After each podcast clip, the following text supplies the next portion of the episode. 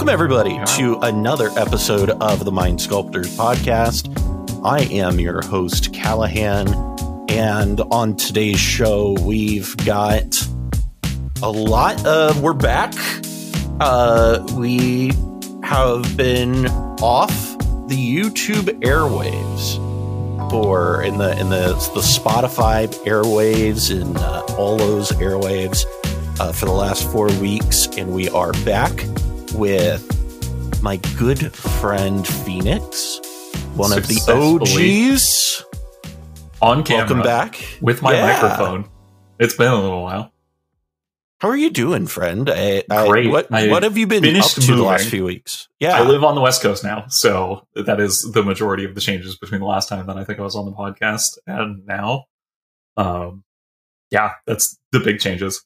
Uh, no major job changes or anything like that. Just I now live on the West just Coast. no longer here yep, in in Lincoln with me. yep, basically. Um, so I have nobody to commiserate with uh, other than my wife. Uh, and then you're um, moving soon, so I am moving soon. I move in six weeks. Uh, so we're moving to Louisville, Kentucky, and uh, it'll be an interesting adventure. Uh, I'm excited. It, it's an actual big city, which is is pretty exciting. So um, that will be Reno a likes to make the joke. I just went through Reno. Reno likes to make the joke, the biggest little city, but it's actually Lincoln. It's not Yeah. even close. It, it, it's so funny because i anybody who's ever been to Lincoln, Nebraska, is it is just a really big town. Like, It's It- it's a it- college town that then has other people in it, but it's a college town and that's it. yeah, If you've been to if you've been to one of those, like- it's just like that. Yeah, like th- there's no real city as like it's big enough to qualify as a city because it has the amount of people necessary to qualify as a city, but it's like very much feels like a town and does not feel like a city. Uh, whereas like Louisville, for example, uh, definitely like has a city, like it has two outer belts on it, right? Like Yeah. that's Columbus doesn't even have that. Like those are Columbus is technically big. Functional interstate infrastructure, you mean? Well, I could I could go around that. I'm sure Cal and I could could go like just talk about why uh, Central Ohio's like interstate system is fucked, but The interstate Um, podcast. the interstate podcast. uh, but thank you all for joining us. It's good to be back. Uh, if uh, a few few kind of key notes uh, is I do believe I am going to be at Magic Minneapolis. Uh, not 100% sure on that. Uh, I'm still working out some of the potential travel stuff with that, but I do have the uh, ability to get there as far as a pass for the event. With all of that, uh, knowing I'm I'm going to be trying to make it to Minneapolis, uh, you know, money, you know, we're moving. Uh, so if you want to help support me and uh, support the Mind Sculptors and getting us there, you can go to our Patreon at www.patreon.com forward slash Mind Sculptors. You can also go to themindsculptors.com forward slash shop and pick up our new merch, which is the could be a Najeela card merch, which I highly recommend. Uh, I need to purchase mine so that I can wear it at Minneapolis. Uh, and so we are back, and today Fenix and I. So part of why we had I I brought Fenix back on for this episode. One, you haven't had a microphone for a while, so you haven't been physically capable of coming on for a while, which has been a huge downer for me because, you know, out like I would never you have and E- thoughts. yeah, you and Ian No. are like my two best friends, so not being able to have one of you on was was rough. Uh, so I was immediately like, "You're set up. Let's go." Uh, but also, you and I have a lot of thoughts about a lot of different cards, and so today we're doing an episode, as you can tell by the title, is some underrated CEDH cards, cards that we think that more people should be playing. Uh, more people should either absolutely be in their decks if they're doing if they're in the right colors for it or should be cards that are at minimum considered a little bit more than they currently are. Um, yeah, and if you so- have differing thoughts, definitely tell us what your differing thoughts are. get Tell in us the that we're wrong. comments. Get us in, get in the comments. Tell us we're wrong, or tell us that you see these cards all the time and we're just completely wrong when we Yeah. don't see these cards. Yeah, absolutely. Um, the first group of cards, we kind of have these grouped up into what is it? One, two, three, four, five, six categories. Um, and the first group of cards we're going to look at here are cards that Fenix and I consider to be staples. Like these should be at minimum in your first draft of a deck you are playing in these colors. Um, and so like the first card, like first the, the cards on this list are reanimate, memory lapse, winds of abandon, and bring to light. And three of these cards are Callahan soapbox cards. Um, but uh, one of them is a card that I know you feel very passionately about. And so reanimate, like I know this was is a card that you feel very strongly should be in every black deck. Like explain that. Full full that stop, no caveats. Literally, I think that reanimate should be in every black deck. Yes. Um, it turns out that the best card type that Wizard seems to be printing in new sets is creatures, and you look at all of the spoilers for the new set and be like, "Wow, I really wish that I could reanimate that Atraxa, or I really wish I could reanimate that dragon that tutors when it enters the battlefield from the new set." Um, I mean, th- we're only going to get more and more and more creatures that do more and more and more dumb things that apparently they're perfectly fine with being cheated on the battlefield Right. Because it's just the design space that the game seems to be moving towards. And Yeah. it, as simple as that, I think that one mana put a thing from the grave, any graveyard, onto the battlefield, pay an amount of life when life is not really a relevant resource in our format compared to a lot of the other resources that we have to interact with. Right. Um, you don't get very many turns, but you get plenty of life, and cheating on turns by paying life seems great. It's it's it's really as simple as that. Um, I think that value reanimate should be in every deck, and it's something that maybe you end up cutting because it's not getting you enough value in your meta. But I think that it's something that should be in your starting draft of pretty much any deck with black. Yeah, and that's kind of how I feel about like memory lapse, right? Like any deck that's blue, um, maybe it's not the the counterspell you want to keep in your counterspell package because of whatever your strategy is, but it's a card that I have a hard time cutting because in a lot of cases, I almost find it to be better than delay in a lot of situations because there's a few things that I don't think enough people. I've talked about this on the podcast before, so I won't get too too deep into it. But one of the things that I think a lot of people really discount with memory lapse is the tempo swing that the card provides. Um, and what I mean by that is uh, a lot of the you know so people let's use ad nauseam for for an ex- as an example, right? Um, how are ad nauseams be generally speaking being cast through single use mana sources. So cards like Lotus Petal or Lion's Eye Diamond or Culling ritual. Culling Ritual or any any of these effects that create mana that expires at the end of turn. Um and is not a, a, a continual source of mana. Uh, Memory Lapse is very good at doing two things. One, making sure that they just wasted all of that mana that they worked to produce. Uh, but two, it also serves as a really good rattlesnake for the rest of the table, or makes that player the rattlesnake for the rest of the table so that you are able to know who has what in their hand. Um, in many cases, let's say you counter somebody's counter spell with it. You, as the person who knows they now have a counter spell back in their hand after their next draw, can kind of priority bully that person into Have using that counter spell. And so there's a lot of things that you can do with it that are like like on the surface I totally understand the idea of oh well they're going to draw it again. but it's different than Remand. Remand puts it right back into their hand. This puts it on top of their deck. So if they want to search their library for anything, they are shuffling that away, right? Or you um, respond to a fetch. Yeah. Get them that way. That's also a fun, uh, fun thing. But uh, yeah, it, it's just one of those things where like memory lapse is a card that I, I think a lot of people don't really look at when they're looking at their two mana counter spells and they they tend to go to delay because delay like you know makes it so they don't get the card back in their hand.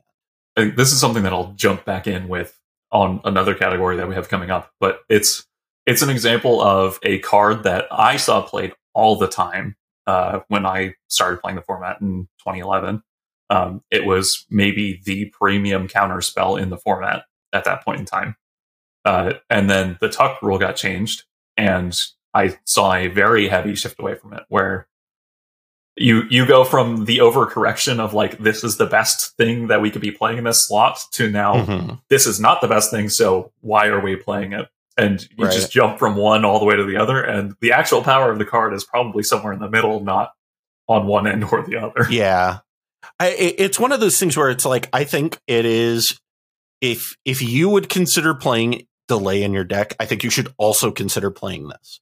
If you would consider playing mana drain in your deck, I think you should also consider playing this. Um, not all decks are going to be doing that, but most blue decks are at least thinking about those cards at some point in the draft of a deck.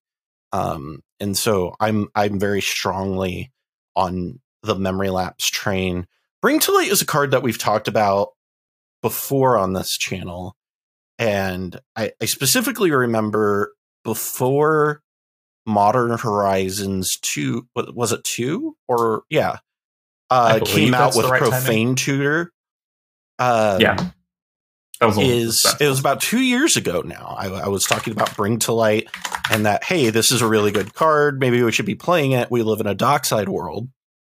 Um, this just goes and grabs ad nauseam. Like why are you, if this is a second ad nauseam in your deck? It's just like you're already play, playing sorcery speed ad nauseams. Why are you not also playing this if you can, like in the Najeela deck, right?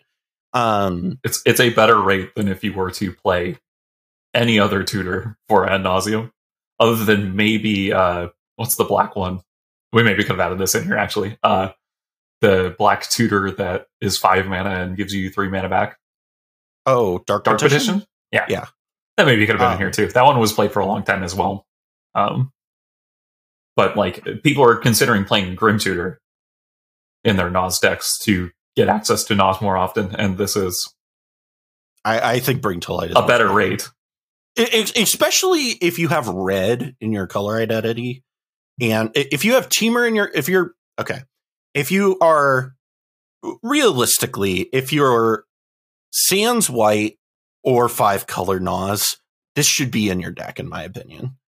Uh, and if you're not, if it's not in your deck, I think that you are leaving money on the table for no particular reason that I can identify. um, like I, I understand that, like, there is something to be said about the fact that Drannith turns this off, but is that like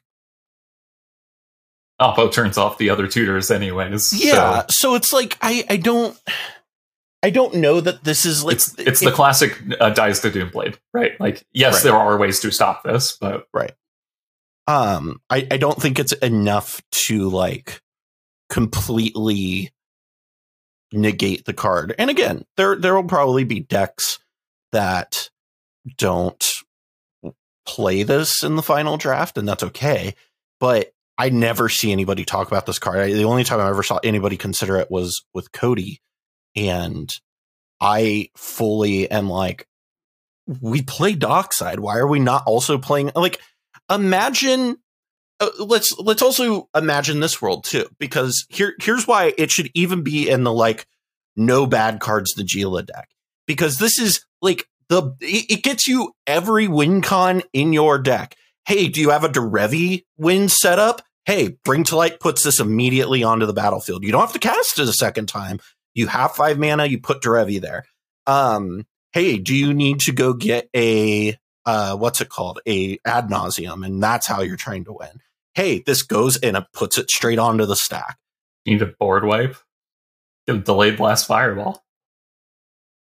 Th- that is hilarious that this casts from exile, so it Yep. does get that effect. That's Yep. very funny, and I haven't thought about that. Yep, I'm a Um, big fan. but but like that's kind of what I mean with this stuff is it's just like I I look at Bring to Light and I'm just like I don't see why this is not a card that sees play. I, something I've discussed a lot with people is WinCon access, and this tutors any card type in green blue. It that's not something that green blue normally does. Yeah, Uh, it's very solid. it's I like it a lot. It's great WinCon app uh, access. Um, I mean, hell, people play like Intuition and they won't play this, and I'm just I, it, it's such a good card. Play this card. Uh, and the final card in this category is Winds of Abandon. And I I have talked a lot so far in this, but can you explain You got to three people, out of the Jeremy? four cards in this category, so Well, uh, do do me a favor because I have explained this a lot, and I just want somebody who's not me to explain this to people. Um, why Winds of Abandon is as good as I say it is, because I'm not the So- only person who thinks of this. so just completely skipping over the fact that you can play this card for two mana Path to Exile, which is great, by the way. That's like my my worst version of the card is two mana Path to Exile. That is playable. Um, but the main argument I always see against this card is, well, I give them mana. Well, anytime that you're casting this card, you're usually casting it because you're going to die. And you know what means that you're not dead? When you cast this card and you are not dead and you don't care if they have lands because you're not dead. Also, this is another thing that I Also, like to one-sided. ask. It's one sided, and uh, how many decks? We we we just got the what was it the EDH top sixteen website that came out. How many of those top sixteen decks do you think are playing basics? Let me let me pull it up here real quick and see how many are in two colors left less. Like, it, I, I I am willing to to guess that there are on an average of zero to two basics played in an average CEDH deck. So let's see. The first two color deck I see is Kinnan, which has two. So most of the time, you are giving probably no lands away for this. One or two. Yeah. Like To the entire one or table. two at most. Like right, like there, like sure, there, there you might play against the mono red decks that are out there, but even li- like Godo doesn't play a bunch of basics, right? Like Godo's playing all of these fast mana lands. Um, The most likely worst case scenario for you with the amount of lands is you're going to give somebody four, and it's going to be a Tainted Pact deck that is going to get island, snow covered island, snow covered swamp, swamp, and that's if they don't already have them out. Right.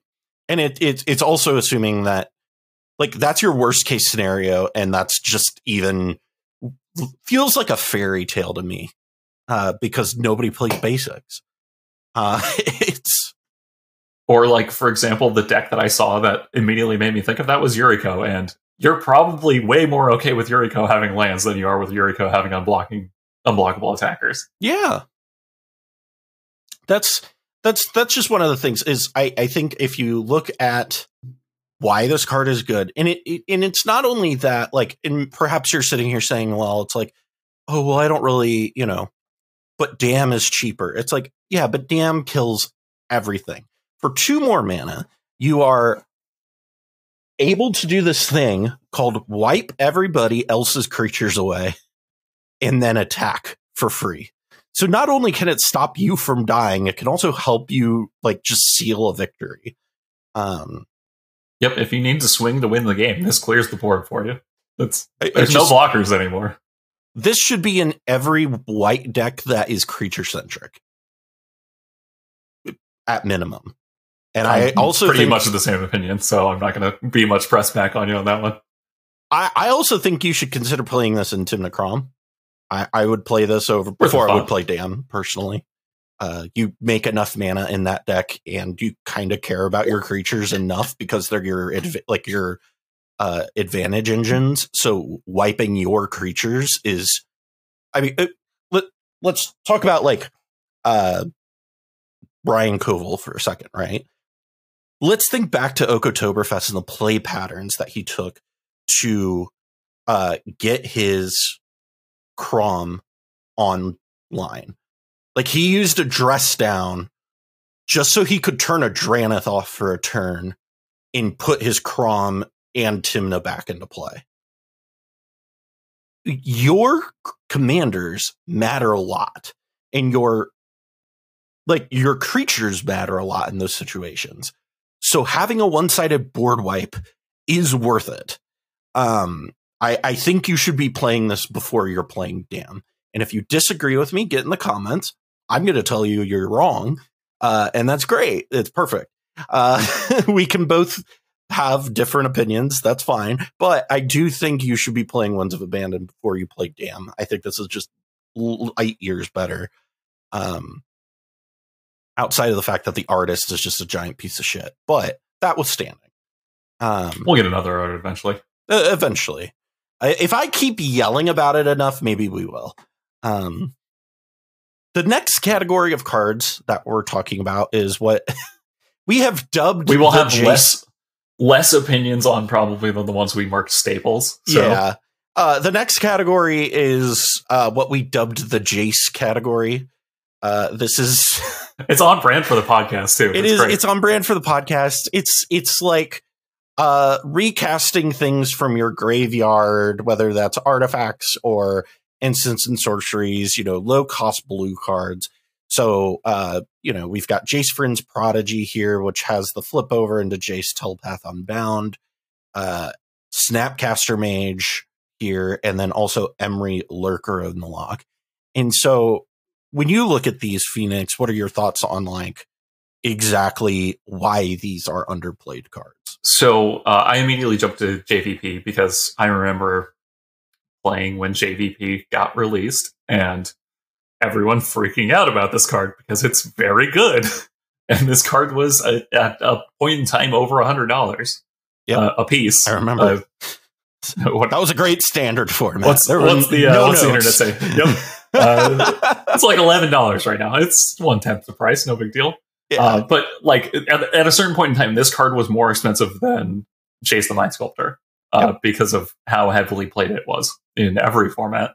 Uh, I think it is a little bit of an indication of how the game has progressed since that point in time with card design, where the amount of things that this creature is doing, and it is doing a lot of things, yeah, are maybe not enough to compare to a lot of the newer options coming out. But that doesn't mean that it went from played in every deck to completely unplayable. It's the exact yeah. thing that I was trying to mention earlier. It sits somewhere in the middle. And I think that this card is not in very many decks that I see.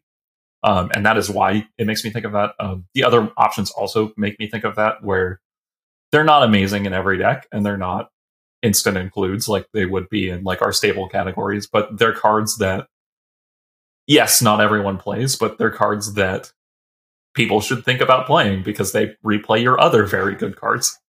It's it's like Snapcaster Mage to me. Feels like an odd card that I don't see in uh like some Turbo Nas decks. Because it feels like it fits right in, right? Because you go, you flash this in to, you know, somebody's countered your ad nauseam. Okay, cool. Uh, later on, I flash this in, put Nas back on the stack.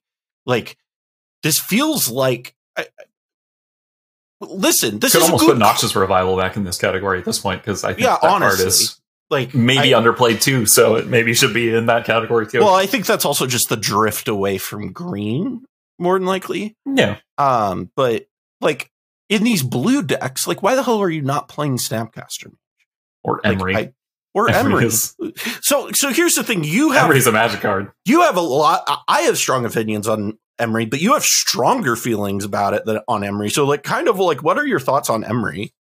Uh, th- this card is kind of free. is is my initial opinion. Like people are willing to play DRC, which uh, if you cast four spells, it may mill less than this card. And this Mhm. card lets you cast spells from your graveyard and then maybe cost the same amount of mana as DRC. I, I think DRC is great for what it's worth. I think it's a great card, but like this is maybe better than that and pitches Yeah. to force. it it's very good. Um, it's also one of those things where, uh, again, uh, lets you replay your LEDs, lets you replay your mana rocks, your fast mana, all that stuff, and it is almost always like okay. Let me. The Underworld Breach decks in other formats also play this Play- card, This card, so like I we're missing something there. Uh, I- that's I just- pretty I- obvious to me, at least. it, it's one of those things where I, it, it, I'm sure there's people who are going to scoff at this, but it's just like people tell me that it's like, oh, we spend all this time like, um, you know, optimizing and doing all of this, but it's like, first of all, how, right? Are how many decks are you playing against that are varied that are not just your group that you test with?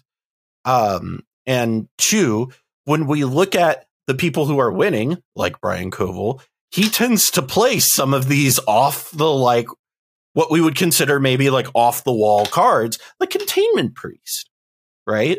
Like Containment Priest was in his deck, and it was a Winota Tech card, and it was quite good for him.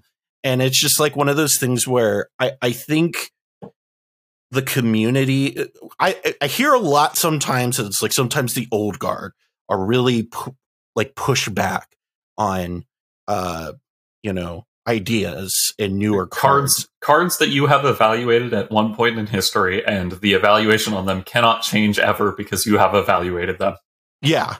Um, i'm not saying that for anyone in specific just like as a community that is the way that people evaluate cards yeah. Across Just- the board, new players Yep. and old players have done that. And, you know, I, I look at these three cards and I'm like, JVP is still a strong card. Emry is ridiculous. And Snapcaster Mage a format is staple in multiple formats that are not ours Yeah. And I, I just listen, we already play like you're a Nas centric deck. Why are you not replaying playing ways to replay Nas? I just it gets you out of so many like weird uh, situations. I just I, I don't know. I don't totally understand that.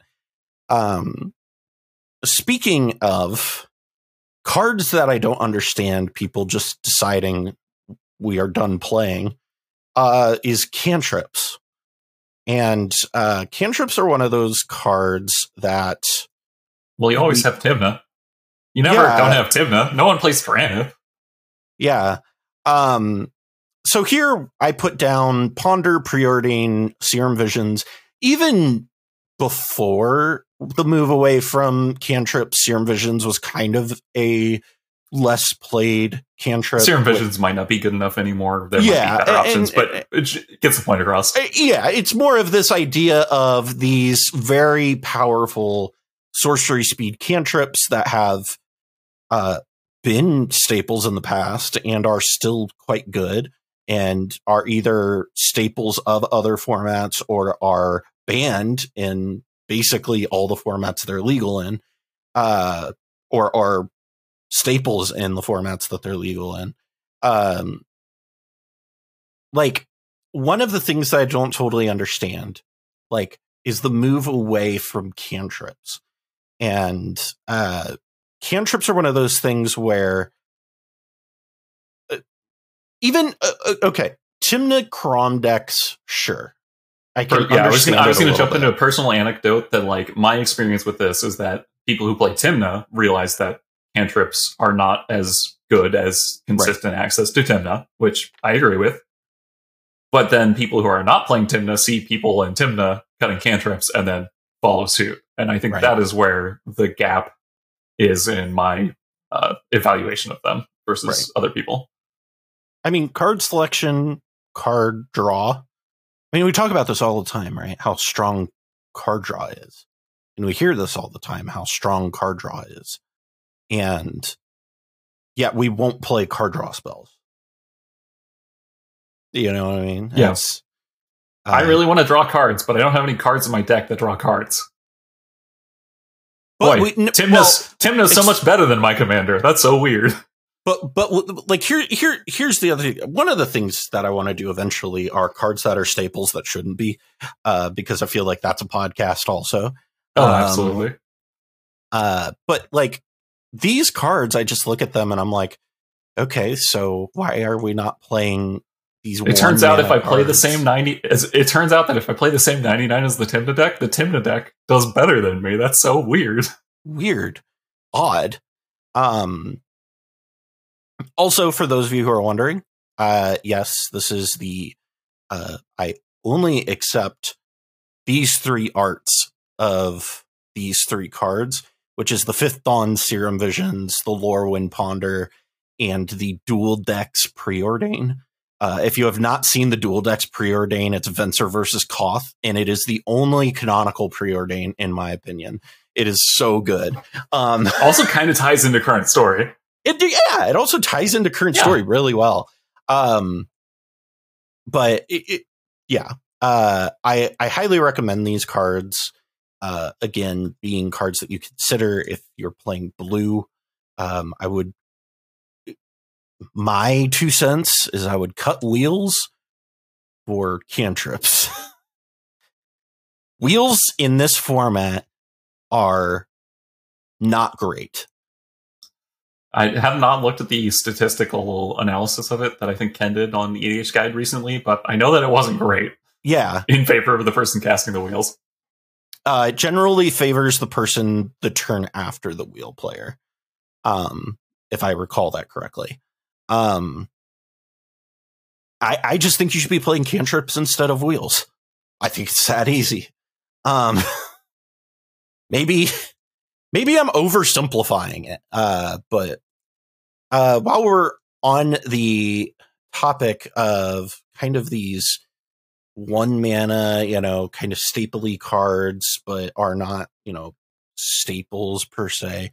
Maybe more specific staples are uh, removal pieces uh, that just kind of in general, people don't play a lot of great or good removal. Uh, and so we've we've listed here uh, five pieces of removal that are cards that are either cards we think are not played enough or are not even considered to the extent with which they should be. Um, these five cards are Path to Exile, Bile Blight from Theros, which is a deep cut, uh, Delayed Blast Fireball, Oko Thief of Crowns, and Tragic Arrogance. And I know you have strong feelings about Tragic Arrogance. I have strong feelings about tragic arrogance. Yeah, do you want me to start there? Go go for it, babe. Like, I mean, love it. all that I really need to do to argue for this card is for like if you watching this decide I'm going to play tragic arrogance for a game and you resolve that tragic arrogance, I don't think I need to make another argument for you. It will make the argument for itself. Um, the card is that good when you resolve it. Uh, it turns out that being able to cataclysm all of your opponents, but you're the one who picks, very good.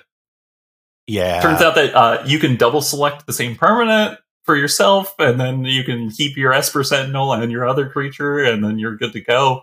And then you can make your opponent keep nothing. Nothing relevant. yeah. It's basically a one sided wipe.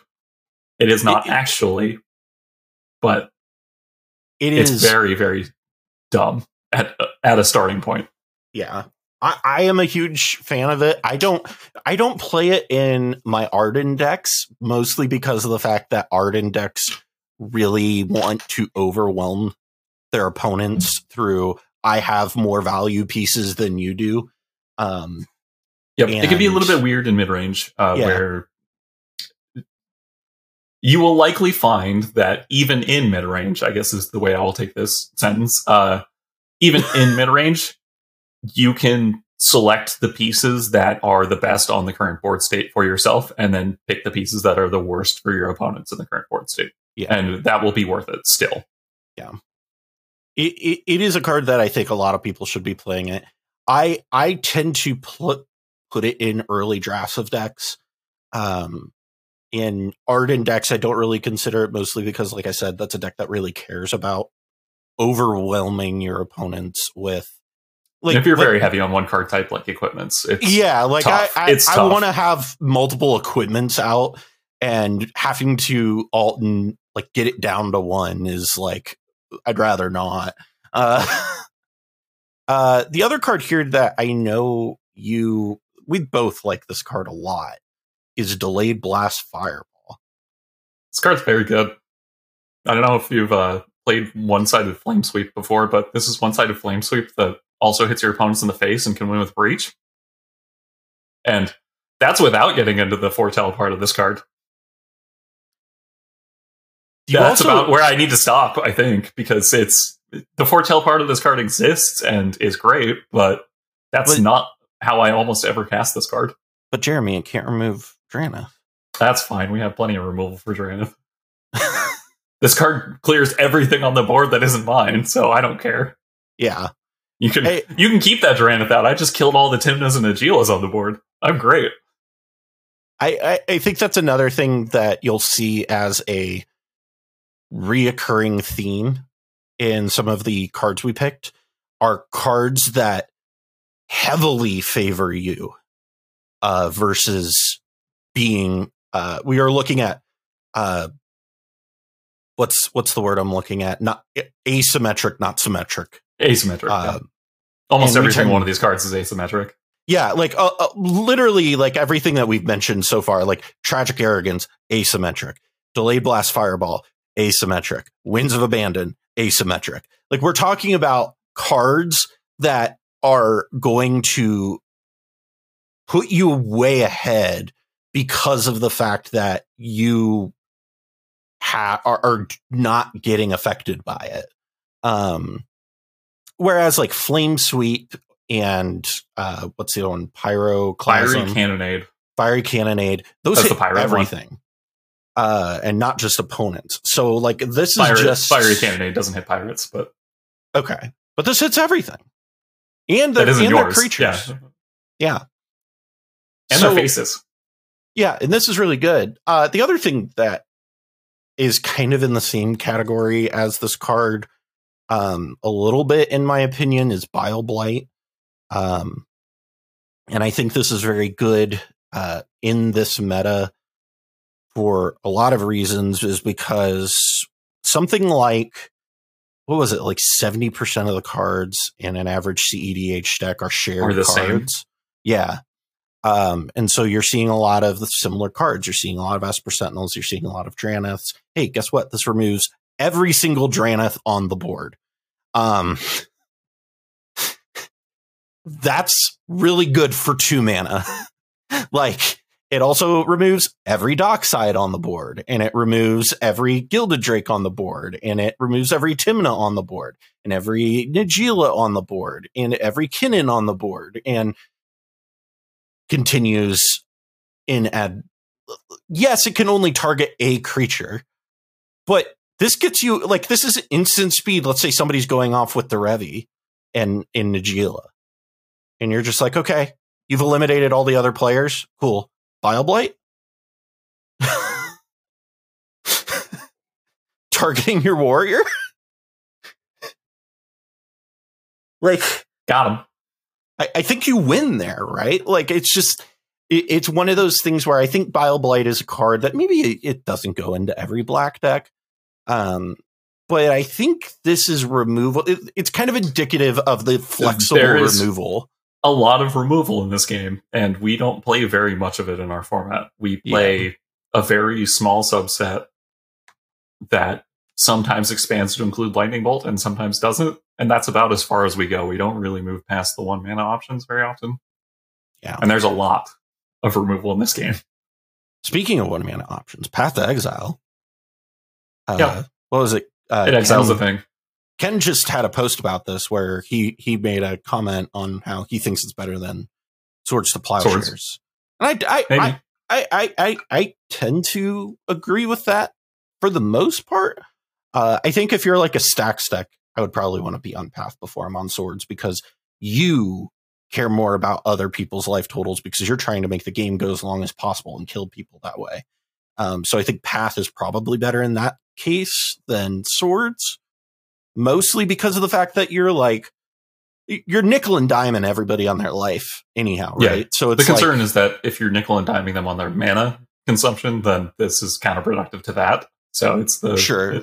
half a dozen I, of one. I, I think you. I, I think you're you're more likely to be influ- like you're. I think it's more likely the extra five life will matter than the risk of somebody maybe playing a basic like it. it I, I, think the the mana like the basics that they get off of these are like I think basic lands are just so ridiculously underplayed in the format that these cards that get your opponent's basic lands are just completely one sided. the one giant caveat that I would have for that is that it is much worse at removing commanders Yes. um, because you pay for half of the command tax, and then if they hit the land drop, they just replay the commander, for example. But that is a lot less relevant if the deck doesn't play basics. right. If this is a five color deck or a four color deck, the odds are they're not playing basics. Um, Our mana is too good to play basics. Is Yeah. basically why. Yeah. For Uh, anyone following that, also, a card that you had mentioned pre show of removal and just kind of a generically good card. Archetypical. Archetypical example of repeated removal is good. Yeah. So this is an example of I think that the format has caught on that cards like say uh, Grim Hireling with repeated removal on it are absolutely obscene in multiplayer Yeah. because you put it down, you invest, you've invested the mana one turn, and then over the course of two to three more turns, you now control the board state.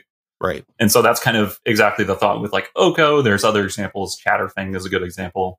You make a lot of tokens. Um, and just anything with like repeated removal on it.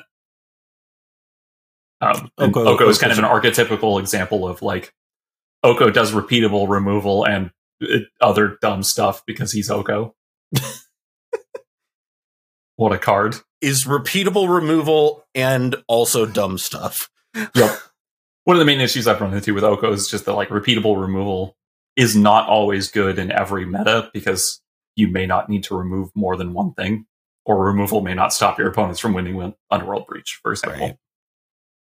Right. Um, cards that would be good. Uh, speaking of cards that may not be good in every single meta, um, are our next category, which is the meta cards. And uh, these are I, I only have one card to I got lots of these. to, to to put into this, but Jeremy has the the uh, the There's an infinite well of, list. there's an infinite well of bad magic cards that are good occasionally knowledge in my brain. Uh, so these four cards, uh, just so everybody knows, is Stubborn Denial, Jailbreak, Seize the Spotlight, and Return of the Wild Speaker. And so I'll I'll go ahead and tell you which one's mine in case you couldn't guess. Uh, mine is Stubborn Denial. Uh, I think if you are playing a Kraum deck and you are not playing st- or a Bruse deck, uh, and you are not playing stubborn denial. You are leaving mo- free money on the table. Um, this is a one mana negate in those decks almost always. Uh, listen, y'all play. Y'all y'all are okay with playing miscast. This is better than miscast. I'm sorry. it just it's better than spell. It, it, it is generally speaking better than spell pierce like situationally. As long as your commander can support it. Like if your commander can support make a 4 this, 4. yeah, or you can consistently create a four four. Um, the the trade off is if you don't have your Kraum out or you don't have a four four out, it's a spell pierce that's one less mana, and you're paying the same amount. So it's a spell. It's effectively a spell pierce with upside. Um, so I don't understand why this is not in every single uh Kraum deck. Kraum deck that ever sees Over play. a miscast or spell pierce, basically. I, I mean, it should be over spell pierce for sure. I can see maybe a argument to be made for miscast.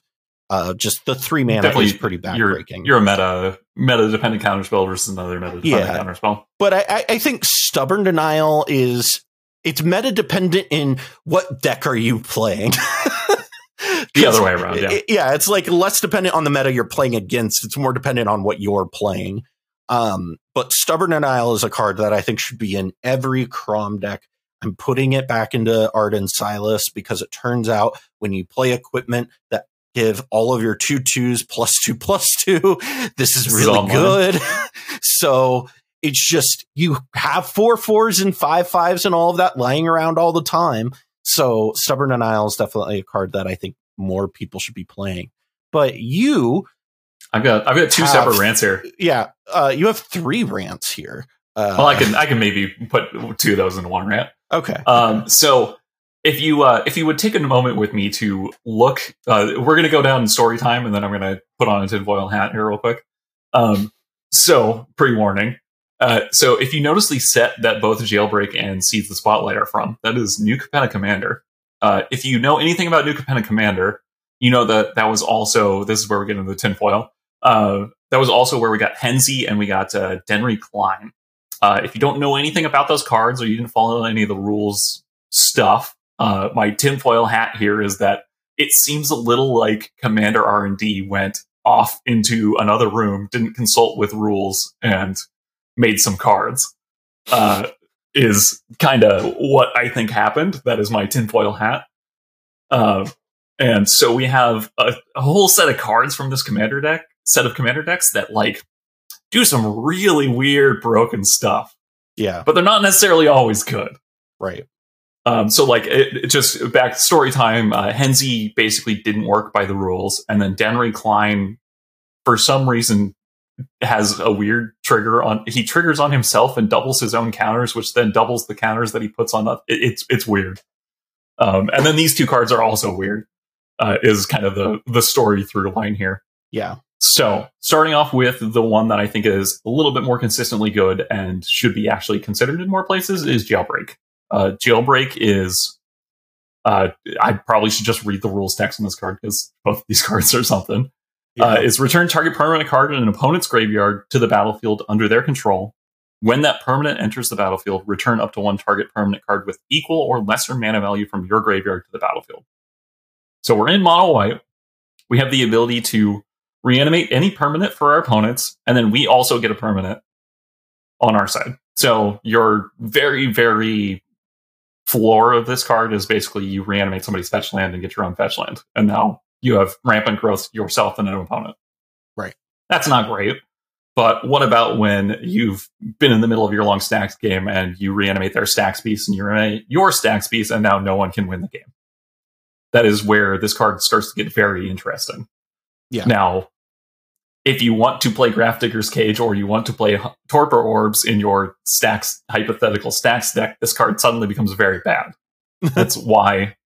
And also, you can't guarantee that your opponents have graveyards, and there's a whole list of like, well, this, then maybe this, then maybe this on this card. Where right. this card is a very powerful card, If- but if you meet these conditions, and Right. that's exactly why it's in this category, and something that I think that people should consider playing, but not necessarily. I'm not going to fight as hard as I would for like reanimate in this case. Yeah. Uh, any thoughts, Adam, before I jump into seize the spotlight? yeah, seize uh, the spotlight's pretty simple. So Jailbreak is one of those cards as a judge that I hate that exists. Uh, it creates a delayed trigger inside it of its ability. a delayed trigger, and it's very annoying. There's actually a new card that also does this Yes. uh, that they just printed. And for whatever reason, I can't remember what card it is for the life of me. we we But- talked about it in DMs, and I don't remember what it was called, but uh, There's a card that also creates a delayed trigger and does really weird things. Uh, I'm with- unhappy, Bob. Unhappy. That's how I feel about it. Uh, but then you also I'm, have trying your. to, I'm trying to find it and I can't find it very easily, so I don't know what it is. it's fine.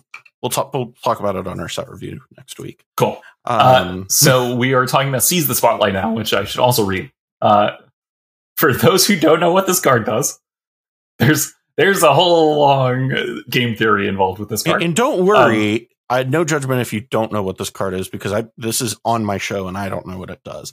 So uh I've played this card before too, probably against you. Uh, so Seize the Spotlight is two in a red for a sorcery. That is, each opponent chooses Fame or Fortune. For each player who chooses Fame, you gain control of a creature that player controls until end of turn. Untap those creatures and they gain haste. Uh, for each player who chooses Fortune, you draw a card and create a treasure token. So basically, this is active treason for all of your opponents unless they want to give you a mana and a card. And so, in certain metas where you are playing in, say, a very heavy Tymna meta, you can do something like take a Tymna, take another creature, take another creature if they all choose to give you creatures, and you would have now drawn three cards, hit everyone, and there's no blockers. Everyone's tapped down. They can all hit each other throughout the turn cycle. So you've so your your option one is active treason. Everyone take three cards. Well, now your opponents have learned that if you active treason a Tymna, you get three cards, and now they don't want to give you any creatures. So now they give you cards and mana. So you've now just played zero mana, draw three. The other thing about this too that I don't think I, I didn't realize upon first reading is this does not target. Nope. You just get any creature you want. Yep. So it just it, it, it's effectively a will of the council card. Yeah, kind of where you make some votes and then people. So technically, this card isn't voting, right. but it does work the same way as voting when it comes yeah. to rules. Which, like, this card probably should have been a voting card, but like, yeah, I this card does not work great in the rules. I'll put it that way. Yes. Um, yeah, um, but basically, it's either your opponent chooses between an act of a treason or um, or they give you a card and a mana. And so if they have good creatures on board, they'll give you a card and a mana for every one of those, and then somebody will give you a creature if they don't have a creature. So like that's where it runs into the this is definitely a meta call. But if you're in the right meta, this is zero mana draw three. If you're in the wrong meta, this is no one plays creatures and you're playing a card that doesn't have text. Yeah. So it's it's one of those things where I can't say play it, but also I don't see anyone else even like talk about this card when this card is obviously very dumb. Mm-hmm. Yeah, I, that's I've basically that's the rant. Interesting. I, I, I get it. Um, what's your rant on Return of the Wild Speaker? Yeah, this one's also kind of simple. Uh, so basically, people are willing to play. Uh, my brain and names today. Kamahl uh, and Kodama. Kamahl, yeah. People are willing to play Kamahl and Kodama in the command zone in their green stack stacks, and this card is not ad nauseam, but the other mode of this card with the overrun is strong enough in combat oriented stacks decks that it should be something worth considering playing because this is not Nas, but it is five mana draw a lot of cards in a deck like that. Right. Yeah. And yeah, basically you can play you can play Nas air quotes without having to worry about the fact that you have an Archon of Valor's Reach in your 99 and you zap yourself for seven. Right.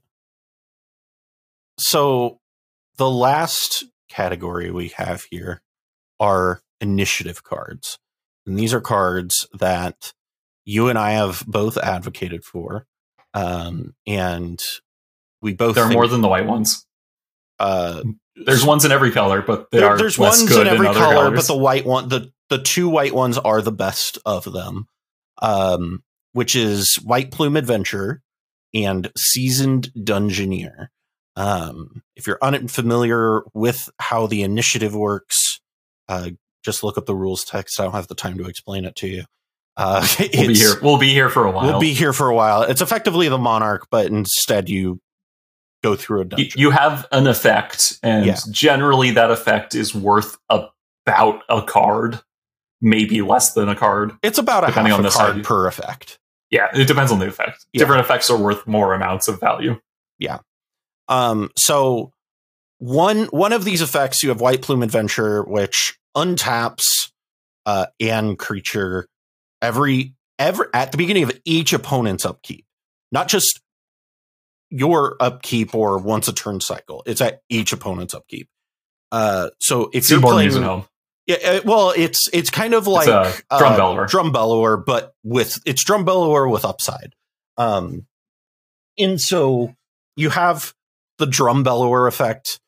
Uh, then it also has the uh, initiative stapled onto it, which I don't know how many people realize this or not. But if you ever have finished a done like the uh, that last one's very good. that last room is nuts. Um, it it is very very very good. also, it's just worth noting that infinitely flickering something with the initiative on it does win the game deterministically. So, Yep. just just a note: it does win the game right. if you flicker it in in infinite times. So uh, that is uh, kind of one of the things for White Plume Adventure. White Plume Adventure seems like a card that if you're playing like a Thrasios deck or a deck like a Kinnan deck, maybe. Well, I guess you can't play it in Kinnan, but Yeah. like a deck that has some sort of uh, the cares. Thrasios Bruse. Yeah, Thrasios Bruse seems like a great place for White Plume Adventure. Um, it pods into Felidar Guardian, pods into stuff. Uh, it neoforms and evolutions into relevant stuff. It's a good card. Um, the other one is Seasoned Dungeoneer, which is, I think, like the best Tymna card I could conceive. Um, because it means two things. One, it, it makes it it makes itself unblockable. Uh, and Oh, also it makes any creature that is in a party unblockable. Which, if you were to note the creature types on Tymna, it's, a, cleric, which is part of a party. Yep. Um, it it it itself is a warrior, uh, but it also after it gives one of the a, a cleric, rogue, wizard, or warrior gains protection from creatures until end of turn whenever you attack. Uh, that creature also explores. Um, so not only are you giving that card protection from creatures, you're also like digging through your deck and also putting potentially like counters on your command or on your Yeah. cards. So you're you're playing a magic card, which gives you half a card's worth of value when it enters the battlefield. It Mm-hmm. will then give you a half a card's worth of value. That's roughly how I evaluate Explore Mhm. when you attack, and then it will also grow your creatures and also make it unblockable, so you always get the initiative back no matter what. Yeah. And also makes it so that your like commander, like especially if you're in a Tymna deck, right? Also makes it so that your Tymna always connects. So that is a very strong ability that I think just doesn't see play. Um, and I think a lot of people have just kind of decided, oh, the initiative's bad in Commander. And I think That's not been my experience. it's not been my experience either and i think it is worth exploring deeper uh the I, I think it's worth noting that the very first room on the initiative, which at first glance seems pretty bad, is you search your library for a basic. But what that actually means is that if you play basics, you get a basic. And then, as we have just been talking about throughout this entire episode, your opponents hit you and, And do not have basics. They get nothing. and they're generally incentivized the, the they generally the play pattern i've seen is they just won't attack you if they don't have basics because they're like oh i don't need to right um And so they won't ever get past that first bad room to actually get to any of the good rooms. right Well, you're already past the bad room by playing this card. Right. And then you go to the Forge or the Lost Well, there's archives, there's catacombs, there's There's options. there's so many good things on the Undercity. Like the Undercity is a really good dungeon. Uh, and I think we have just kind of wrote it off because Venture was kind of medium. And this is a lot better than Venture. Um, I think I can very succinctly say that. Um, it's also an upkeep trigger every turn. So if you have the, it's not an end step trigger, which is very important to remember. Um, so it's different from the Monarch in that regard. Uh, but yeah, I, I love these creatures. The green one is Vigilant very- Mana Dork. Vigilant Mana Dork that uh, it adds two green. If you've completed a dungeon, add six green instead. Yep. Uh, and it's a three four. Uh, that also gives you an, the initiative when it ETBs. So, like these cards are worth considering. Uh, and I look and again, the black and blue ones aren't great. They the black and blue ones are very exist. Yeah, they're a little expensive.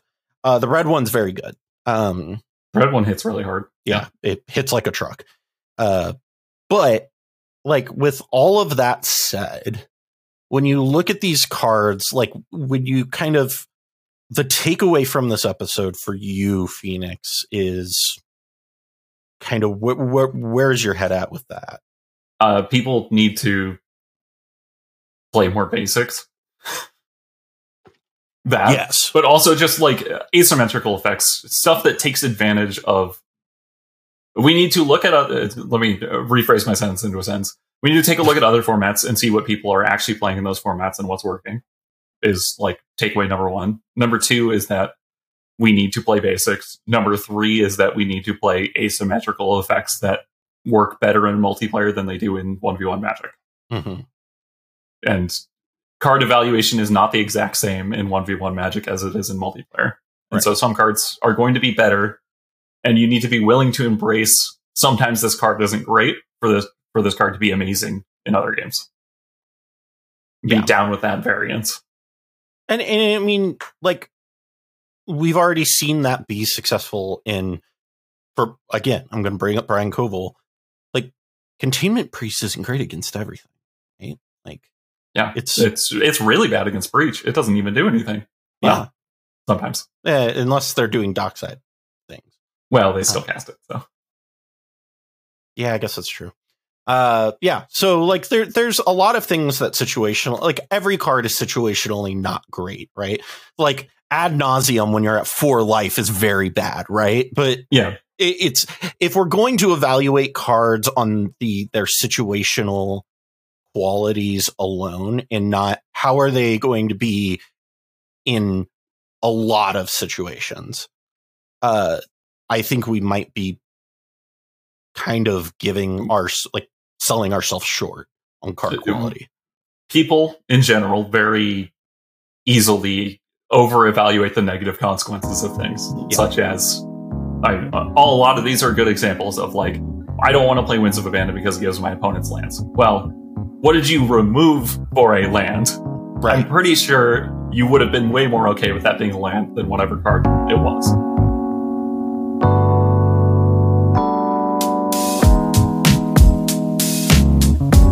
Well, that about wraps things up for us here this week. Thank you for tuning in to this week's episode of the podcast.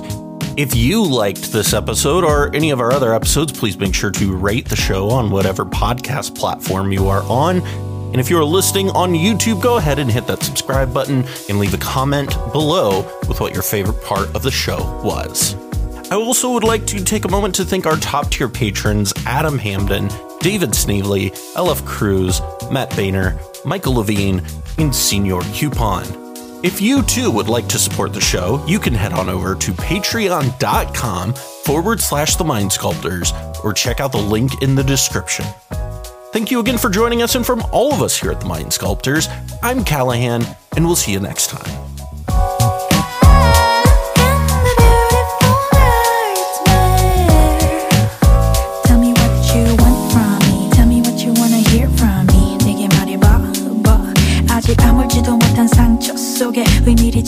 in the